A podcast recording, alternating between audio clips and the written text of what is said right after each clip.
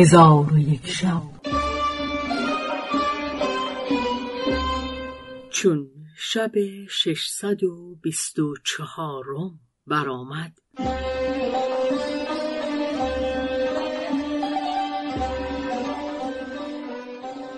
گفت ای ملک جوانبخت. سالم چون به لشکریان گفت خادم خاتم را بگویم تا خرد و بزرگ شما را بکشد، همگی به یک بار گفتند ما به سلطنت تو راضی هستیم. پس از آن فرمان داد که برادرانش را به خاک سپارند. گروهی با جنازه برفتند و گروهی با سالم به بارگاه سلطنت روان شدند. سالم به کرسی بنشست. بزرگان دولت او را بیعت کردند. آنگاه گفت همی خواهم که زن برادر را تزویج کنم. گفتند باش تا مدت بگذرد. گفت من عدت نمی شناسم که امشب باید با او درآمیزم. پس تزویج نامه بنوشتند و دختر ملک شمس الدوله زن جوزر را از این قضیت آگاه کردند. گفت بگذارید تا به نزد من آید.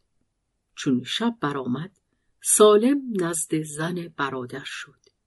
دختر شمس الدوله خرسندی بر او آشکار کرد و با جبین گشاده با او سخن گفت و زهر کارگر در آب کرده او را بکشت و خاتم برداشته بشکست و خورجین طلسم را بریده دو نیمه کرد تا کس بر آنها مالک نشود. پس از آن کسی نزد شیخ الاسلام فرستاد و او را از حادثه آگاه کرد تا کسی را به سلطنت بگزینند. این است آنچه از حکایت جوزر به ما رسیده بود.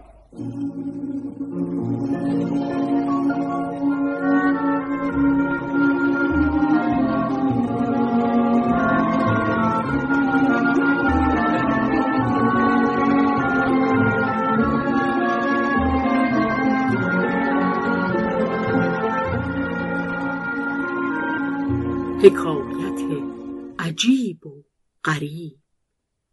و نیز ای ملک، به ما رسیده است که در زمان گذشته ملکی بود بزرگوار که ملک گندم نام داشت و آن پادشاهی دلیر و کهنسال بود و در حالت پیری خدای تعالی او را پسری عطا فرمود و آن پسر را به سبب زیادتی حسن و جمال عجیب نام گذاشت و او را به دایگان بسپردند تا اینکه نشو و نما کرد و به 7 سالگی برسید. پدرش از برای او دانشمندی از اهل مملکت بگماشت. دانشمند شریعت و آیین خیشتن در مدت 3 سال به دو بیاموخت تا آنکه در آیین دین ماهر شد. با عالمان مناظره می کرد و با حکیمان مجالست می نمود.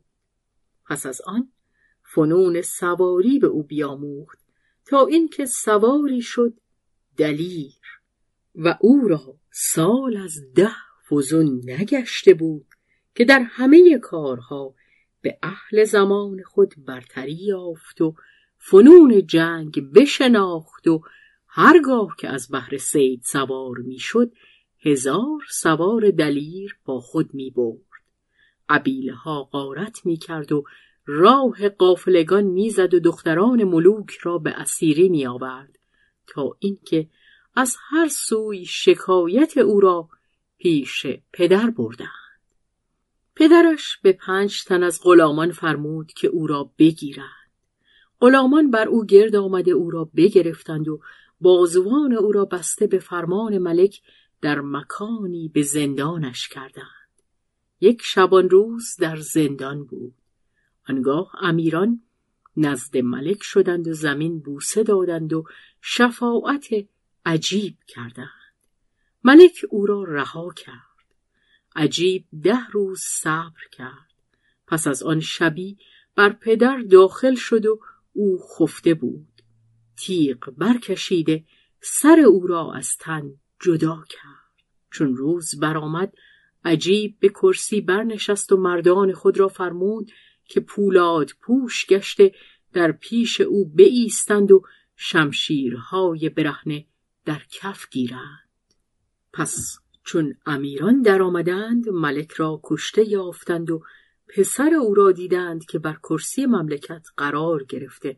عقولشان حیران شد. عجیب به ایشان گفت: ای قوم، دیدید که سلطان شما را چه روی داده؟ هر کس که مخالفت من کند با او چنان کنم که با ملک کردم. امیران از او هراس کردند و به او گفتند: تو پادشاه و پادشاه زاده مایی. و در پیشگاه او زمین بوسه دادند و او را ثنا گفتند. عجیب از اطاعت ایشان فرحناک شده فرمود درهای خزائن بگشودند و خواسته بیشمار و خلعتی فاخر بدیشان داد. ایشان میان به طاعت بستند. عجیب خلعتها به مشایخ عرب فرستاد و بلاد را به تصرف آورد و عباد طاعت او واجب شمردند. مدت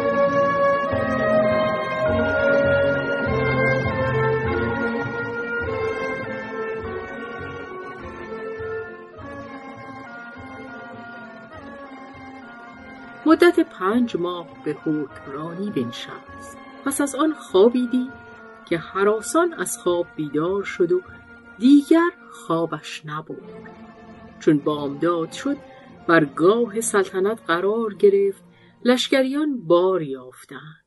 پس از آن ملک معبران و منجمان را بخواست و به ایشان گفت: دوش در خواب دیدم که پدرم پیش من ایستاده، آلت مردی او نمایان است و چیزی مثل زنبور از سر او بیرون آمد و بزرگ همی شد تا به مقدار یکی از درندگان گردید و او را چنگالها بود مانند خنجر.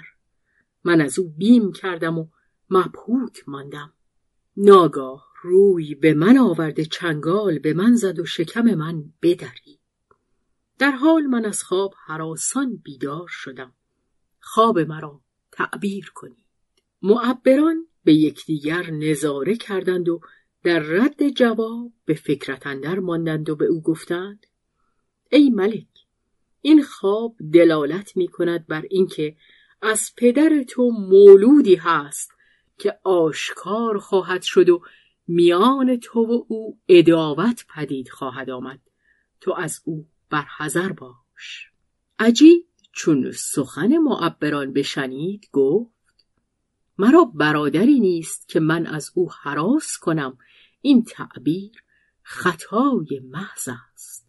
معبران گفتند: نگفتی ملک را جز آنکه دانستی.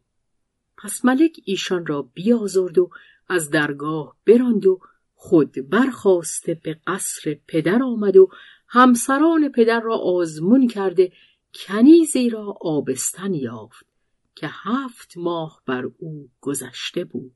در حال 2 تن غلام از غلامان خود را خواسته به ایشان گفت: این کنیز را بگیرید و او را به بیشه برده با او به سر برید. غلامان کنیز را بگرفتند و روزی چند برفتند تا از شهر دور شدند و او را به بیشه‌ای که درختان بسیار در آنجا بود بردند و در آنجا یک دله شدند که حاجت خیشتن از کنیز روا کنند. ولی هر یک از ایشان می گفت: من پیش از تو با او درآمیزم. پس با یکدیگر مخالفت کردند. آنگاه گروهی از زنگیان پدید آمدند، شمشیرها کشیده بر ایشان حمله کردند. آن 2 غلام را بکشتند و کنیز در بیشه تنها ماند. از میوه های آنجا میخورد و از چشمه های آنجا میآشامید تا اینکه پسری خوب روی بزاد و او را به سبب قربتش غریب نامید و ناف او را ببرید و در جامه‌ای از جامه‌های خود فرو پیچید. چون قصه به دینجا رسید بامداد شد و شهرزاد لب از داستان فرو بست.